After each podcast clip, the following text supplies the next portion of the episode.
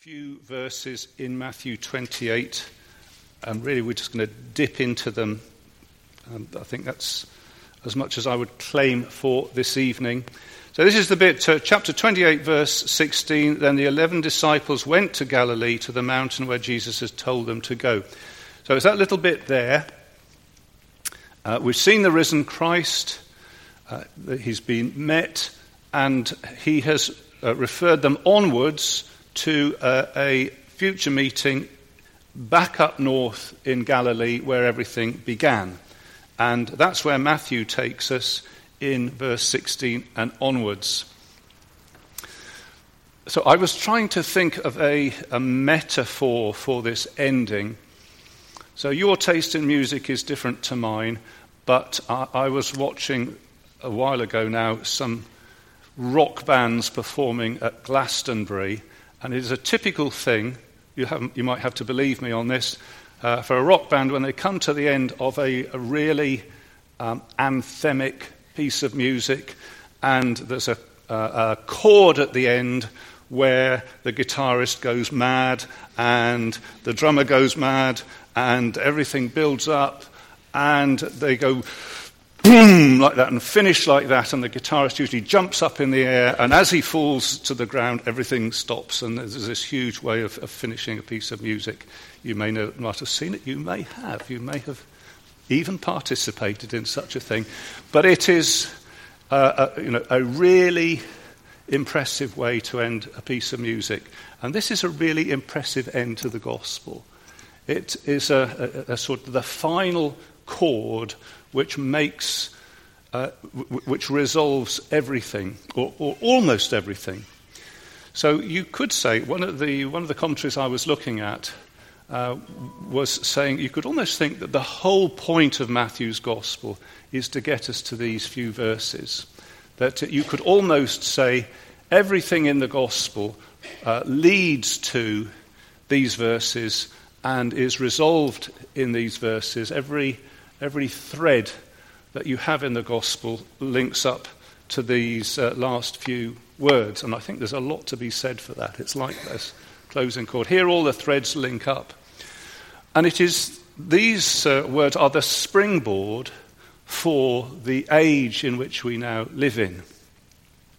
So, the age of going to the temple, the age of Jerusalem being God's headquarters on earth, all that is closing extremely rapidly, but the age in which the promises about Jerusalem that all nations will stream to it, the promises about uh, um, God's purposes and the king being king over everything, that's now number one thing on the agenda, and that's the springboard for this new age. And the next thing that is on the agenda is his return which the Bible talks about as his coming, his coming into power, his coming into uh, um, hands on kingly recognition.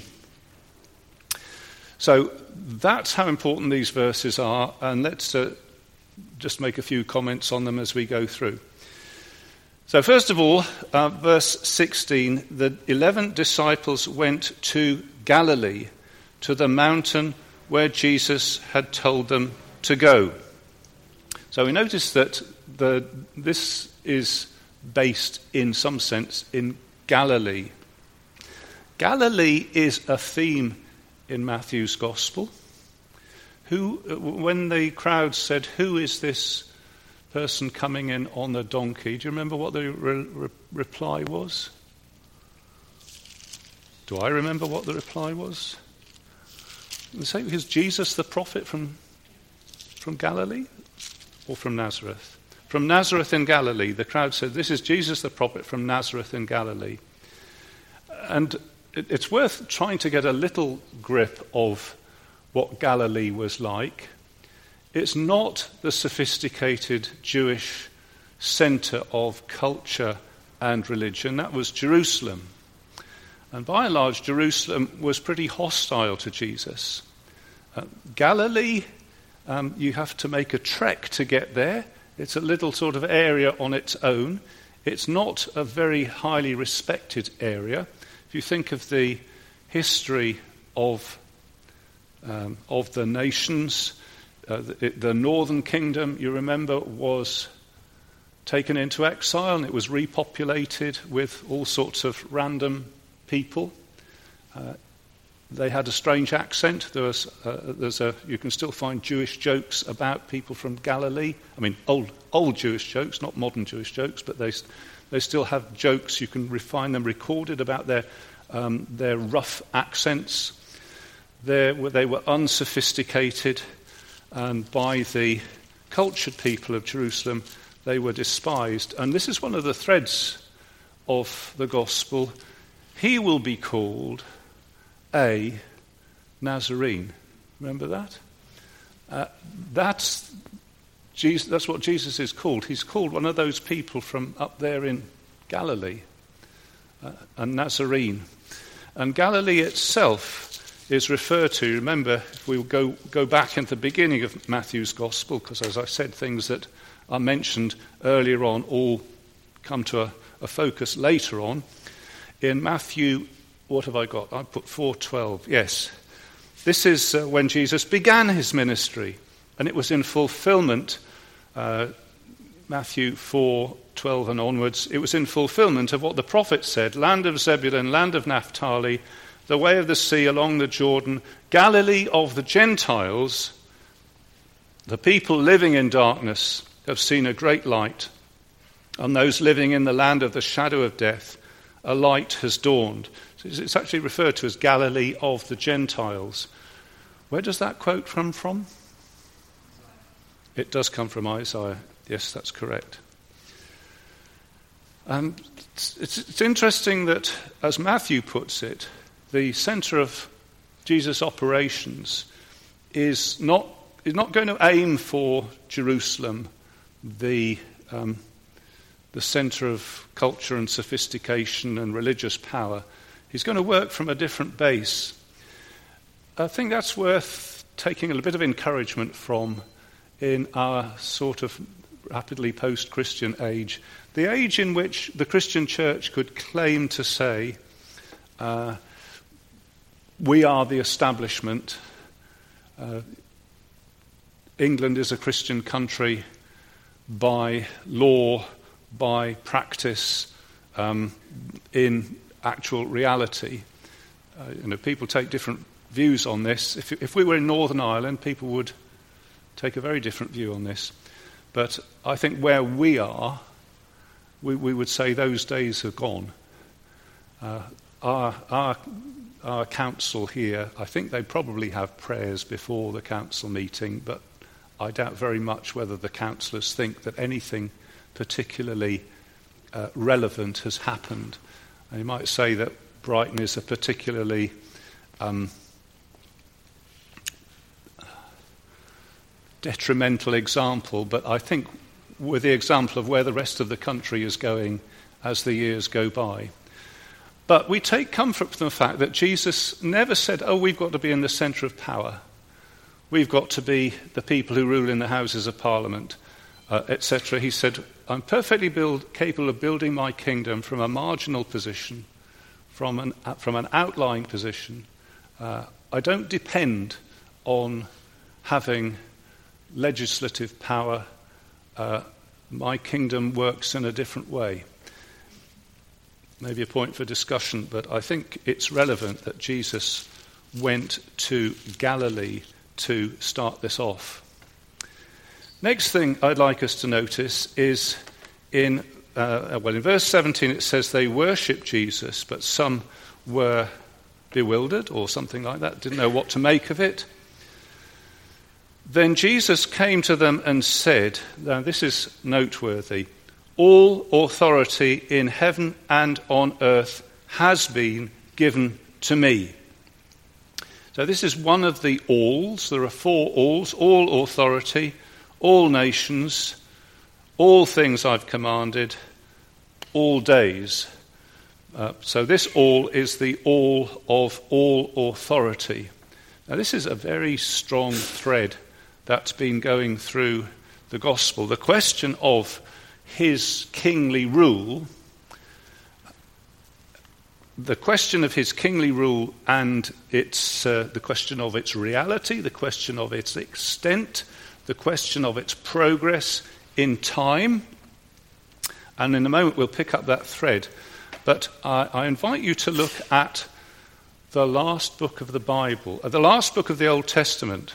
Now, you might be turning to Malachi, but when the Jewish Bible was put together, the way they put it together, so I'm reliably told, was that 2 Chronicles was the last book in the Bible.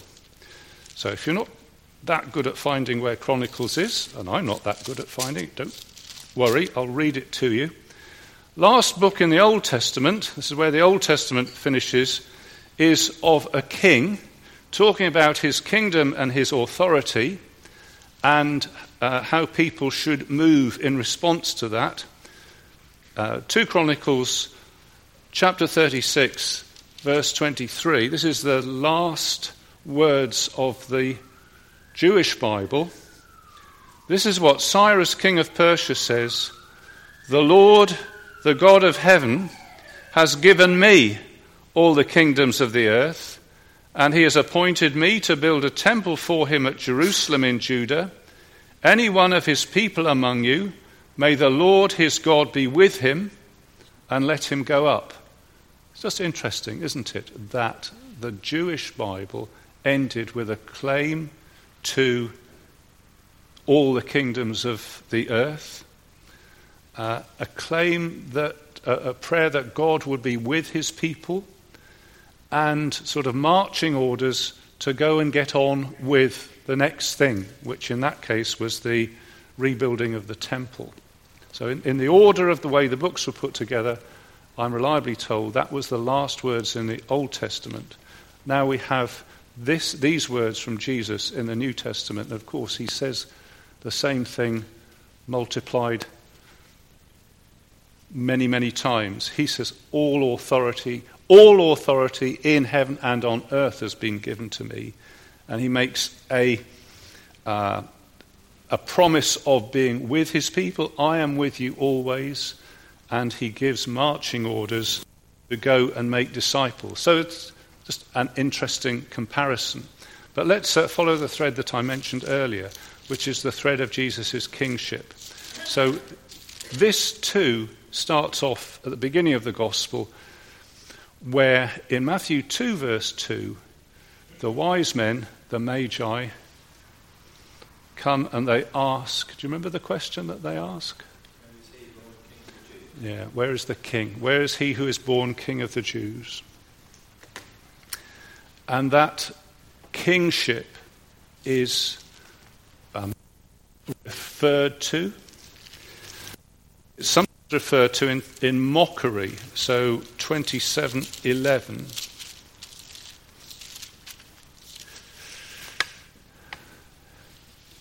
The governor, Pilate, says to Jesus, is this who you are?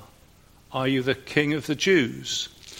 You remember that in verse 29, Matthew 27 29, the soldiers uh, take it upon themselves to clothe Jesus as if he were a king with a scarlet robe and a crown of thorns, to smash him on the head and bow down in mock, mock worship and say, Hail, King of the Jews. And you remember that in verse 37, the charge above the cross of Jesus was, This is Jesus, the King of the Jews. And whether Pilate had ordered that there out of irony or out of mockery, you know, if this is the best specimen of Jewish nobility, uh, then it's a pretty poor state. This is the King of the Jews or what. I mean, there's probably a number of things were going on, but that was the claim that was mocked. But this is the claim that Jesus had always promised would be fulfilled. And there's a load of references there. For example, 1341, which says, The kingdom of heaven is like this the Son of Man verse 41, will send out his angels. They will weed out of his kingdom everything that causes sin and all who do evil. They will throw them into the fiery furnace where there'll be weeping and gnashing of teeth. Then the righteous will shine like the sun in the kingdom of their Father. He who has ears, let him hear. Which is a rather grand vision, isn't it, of what the Son of Man will achieve. He will send out his angels, they will weed out of his kingdom everything that is evil.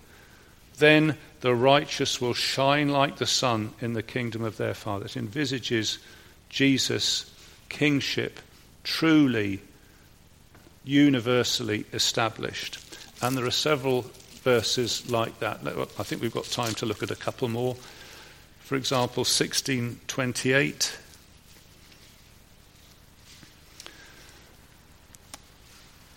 Where Jesus looks well ahead and promises 16 Matthew 16:27 the son of man is going to come in his father's glory with his angels and he will reward each person according to what he has done. I tell you the truth some who are standing here will not taste death before they see the son of man coming in his kingdom which I think refers to the transfiguration which happens straight afterwards but it, it's a promise of the Son of Man having a great kingdom, uh, that he will come with his glory and will reward each person according to what he's done.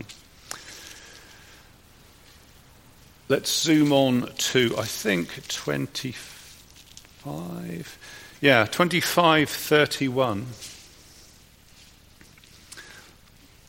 which is another of these promises of the king in his kingdom.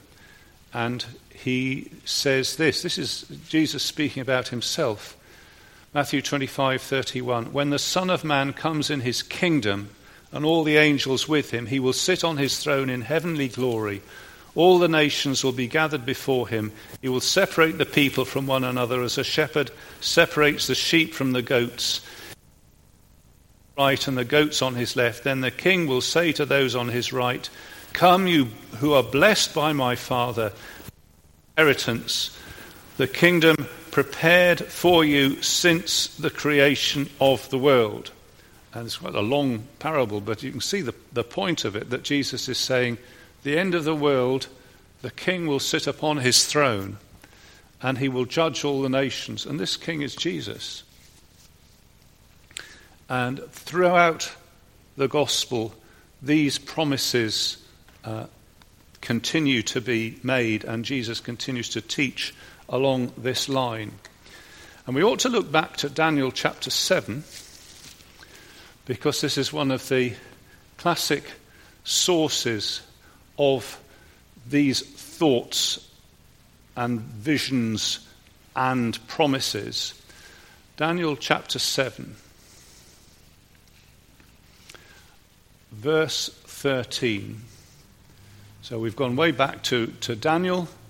Daniel is looking forward to, in, in a visionary sense to what the future will be. And this is one of the things that he sees. Daniel chapter 7, verse 13. In my vision at night, I looked, and there before me was one like a son of man, coming with the clouds of heaven he approached the Ancient of Days and was led into his presence. He was given authority, glory, and sovereign power.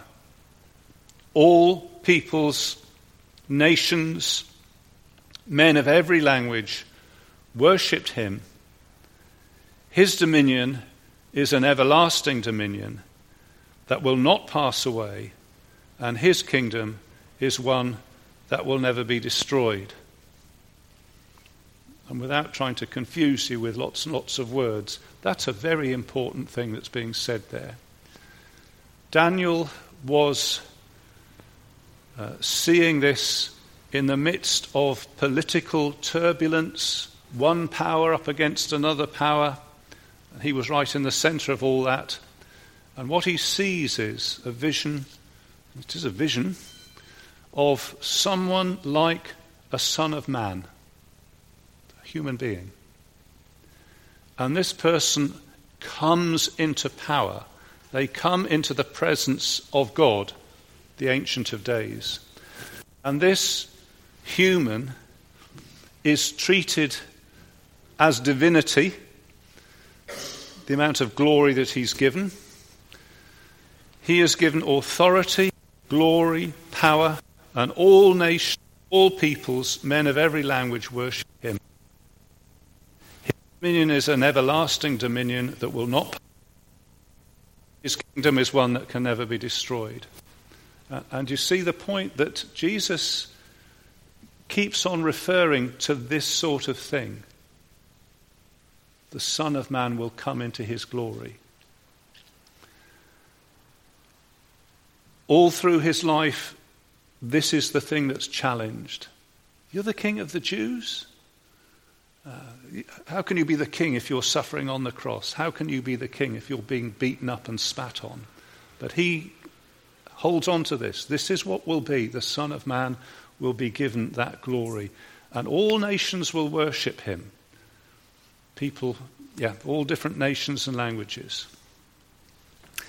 And in the bit that we're looking at in Matthew's Gospel, I think it's pretty clear that Jesus is saying, This is fulfilled. The words aren't totally exactly the same, but they're very close to it, aren't they? He says, Here I am. I died on the cross. I'm risen from the dead. All authority in heaven and on earth has been given to me. Now, there's still unfinished business because all the nations don't yet worship him. But that's what Jesus sets about to be done.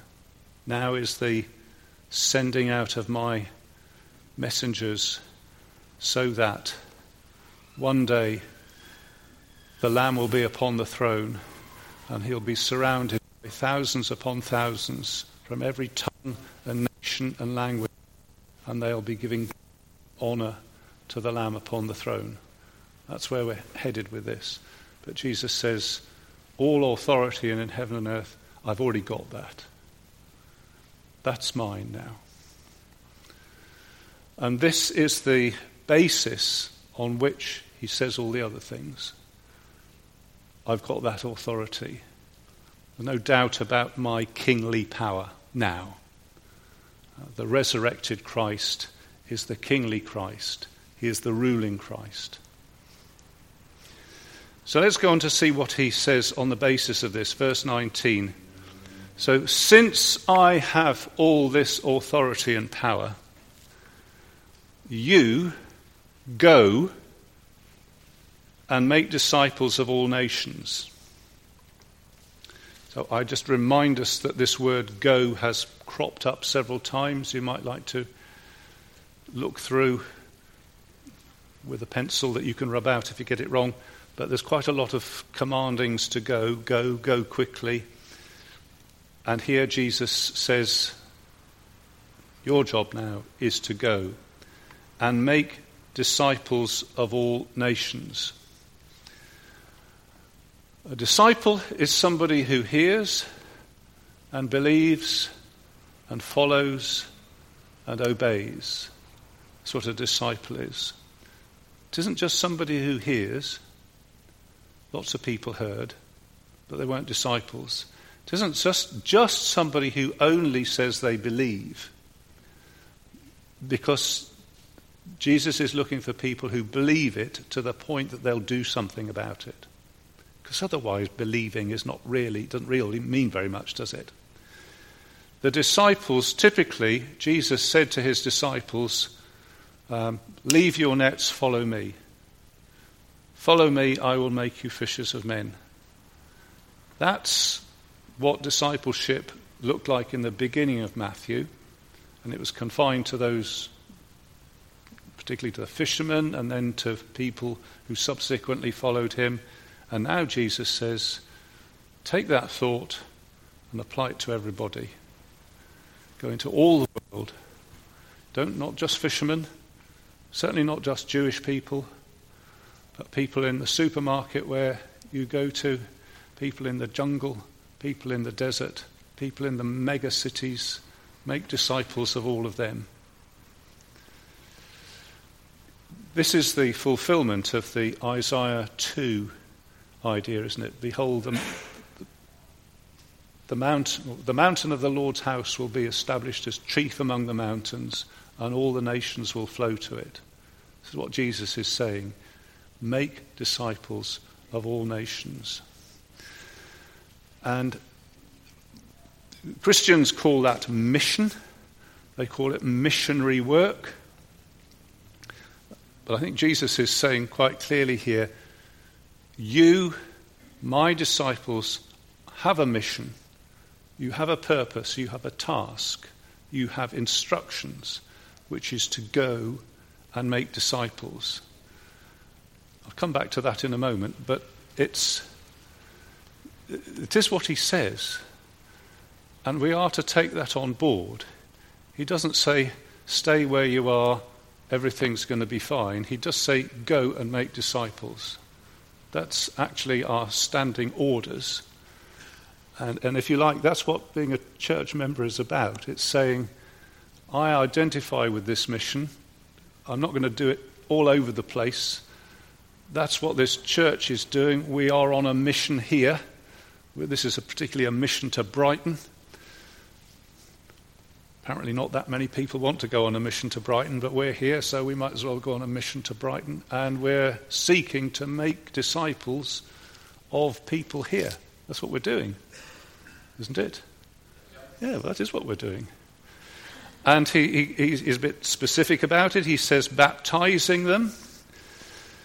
Uh, so again, we go back to things that were already in the gospel. So there was baptizing right back in the beginning, wasn't there? John the Baptist was baptizing people. Uh, John the Baptist baptized people who were Jewish. And they were saying, we, we, want to be, we want to take this seriously. We want to be ready for the Messiah. We want to be ready for Lord. We, our lives aren't right. We want to clean them up. We want to turn back. Want to express that. We want to be washed, cleansed, powerfully, spiritually. We'll dip into water to express that. And that was what John the Baptist did. And now we come back to the end of the gospel, and Jesus says, Take that thought, expand it, and, and, and do it to as many people as will be believers.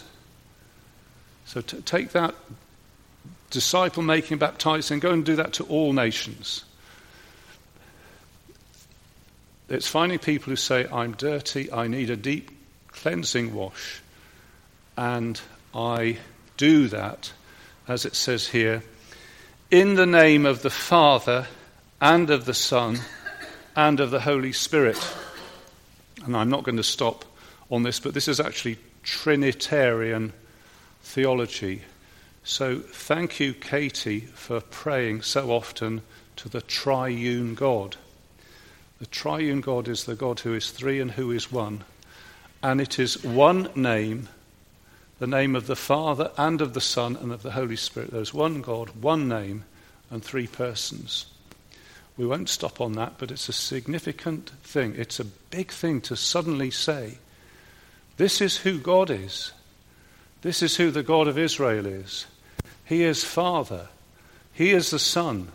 He is the Holy Spirit complete radicalization of understanding of who the Lord, the God of Israel, has always been. So they are baptized in the name of the Lord, beginning their lives in God. And it says, going on by teaching them to obey everything I have commanded you. So again, we could take the, all the things that have been going on in the gospel earlier on, for example, the Sermon on the Mount, where Jesus says, I'm going to teach you. I'm going to teach you how you live in the kingdom. Um, you've heard it said that uh, you love your friends and hate your enemies. Well, I'm going to say you love your enemies And Jesus is going to take the things that were taught in the Old Testament, and every single thing is going to deepen, make more radical, uh, and um, fulfill, fill it with its full meaning. And he's going to say that's how to live in the kingdom. And of course, he said those things to his, uh, his Jewish disciples. And now Jesus is going to say, well, you go to everybody and you teach them the way to live in the kingdom. I mean, clearly, you're not teaching them how to be Jews. You're going to deepen everything. You know, Jews had their food laws, and, and Jesus says that's we, we deepen that through to, um, to, to living for God in every way. And he says, I want you to go and teach people to live for me, teaching them to obey everything I've commanded you. Just point out, he does talk about keeping the things that he said. Uh, and I refer back to what he says right at the end of the Sermon on the Mount. You remember the, the there's a, it's a wonderful children's thing, isn't it? The man who built his house on the rock. The wise man built his house upon the rock. How does it go after that? House upon the rock came tumbling. Oh, we're going to do this now. okay. Uh, in case you weren't sure about it, there was the man who built his house on the sand. You've seen those pictures of Hems, Hemsby, Helmsby, where the FIEC conference was. Those poor people whose houses were built on sand and they've now gone tipping over the cliff. It was just a couple of weeks ago, wasn't it? Helmsby? Yeah. Hemsby. Hemsby. Let's not go to that so uh, people do build their houses on sand and they do fall over. The wise man built his house on the rock. Now, we have to get straight what Jesus is referring to, because it's quite tempting to say that the rock is Jesus. Because quite often that is the correct answer. But in this case, Jesus says, This is a man who hears my word, and this is a man who hears my word. This is a man who hears my word but doesn't do it. This is the man who hears my word but does do it. The difference is whether they do what he says. That's what the difference is between the wise man and the foolish man. So, this that Jesus says, teaching them to obey everything I have commanded, means what it says. He's looking for disciples who will put into practice what he says. It's not the same thing as getting people to do everything that we, we think they ought to do, because sometimes it's just us. But the things that Jesus says they should do need to be taught, and they need to do those. So we need to disciple people. We need to be trained and to train one another and to train one another up in living the Christian life. How does a kingdom person live life in employment? What is a Christian attitude to employment? How does a Christian live in terms of money?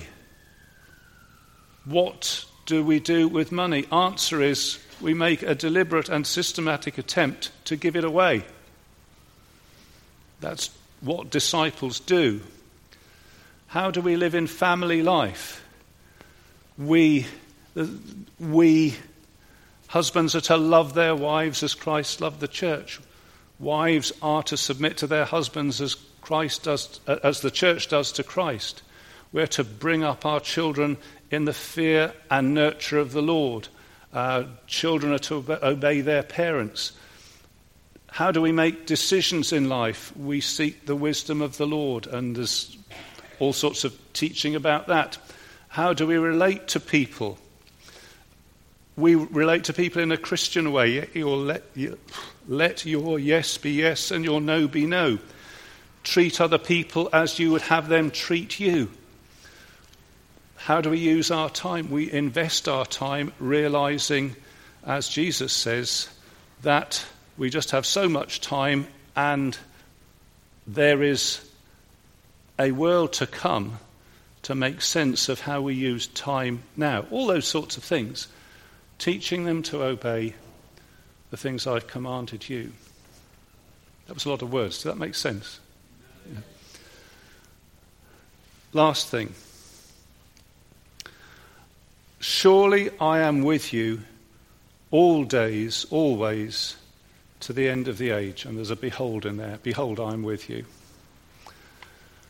The enabling personal presence of the divine Saviour. We were told right back at the beginning that his name would be Emmanuel, which means God with us. And at the end of this, we find the promise, I am with you, which is a brilliant promise, isn't it? Uh, God with us. Even though I walk through the valley of the shadow of death, I shall fear no evil, for thou art with me. Thy rod and thy staff, they comfort me. That is such a precious thing to God's people, isn't it? Even though I walk through the valley of the shadow of death, I fear no evil because you are with me. Um, Hebrews 13, verse 5, we have this promise Never will I leave you, never will I forsake you. And interestingly, in Hebrews 13:5, he um, applies it in terms of money. He says, Keep your lives free from the love of money. Be content with what you have, for he has said, Never will I leave you, never will I forsake you. So that God's the promise of his presence is a very powerful and precious thing.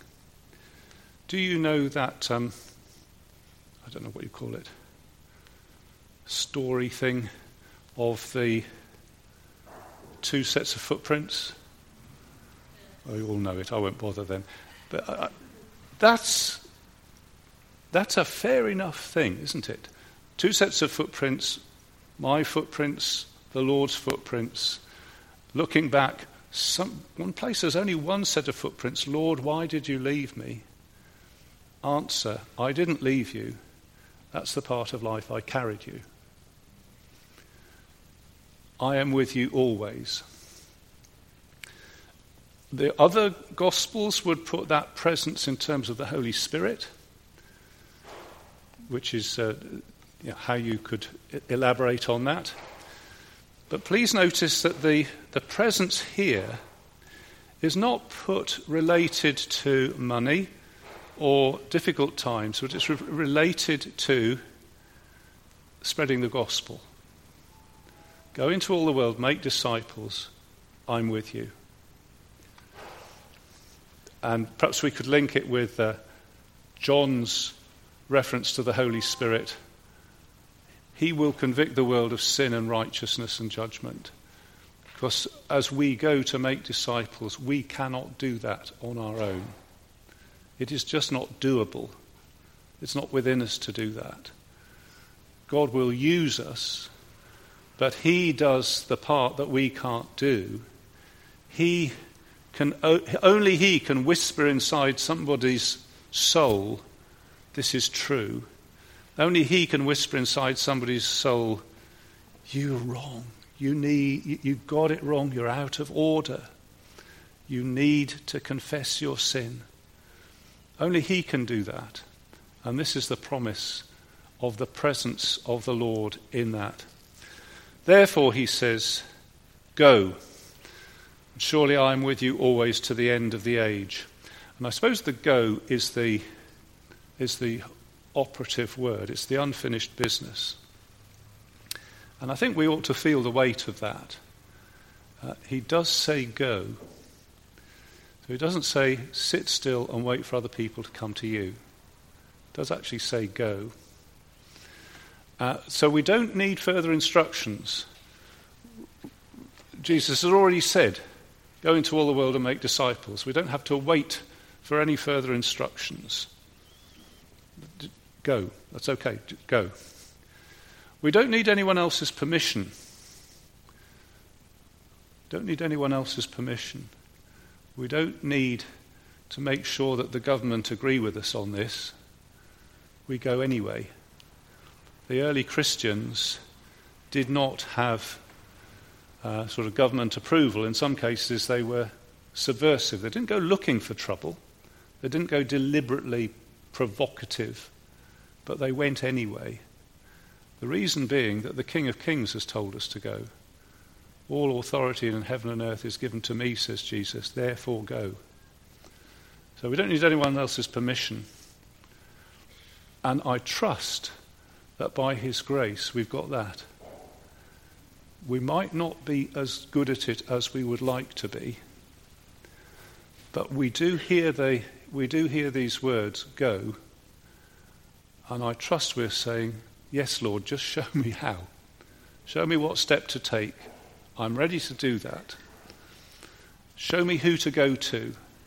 Show me what, what door is open. Might be just a tiny little door, might be just a, a, a, a word, but I'm ready to go. Uh, you know, that applies across the board. We're all to obey the things that he commanded. So we go. And as a church, it's one of the things we promise in church membership that will keep the church going, not just ticking over going, but going out, faithful in making the gospel known. And so many things to think about and so many things to pray about, but we really, really must not forget what our mission is. From the risen Saviour to go and make disciples of all nations. Let's, uh, let's sing one of those songs.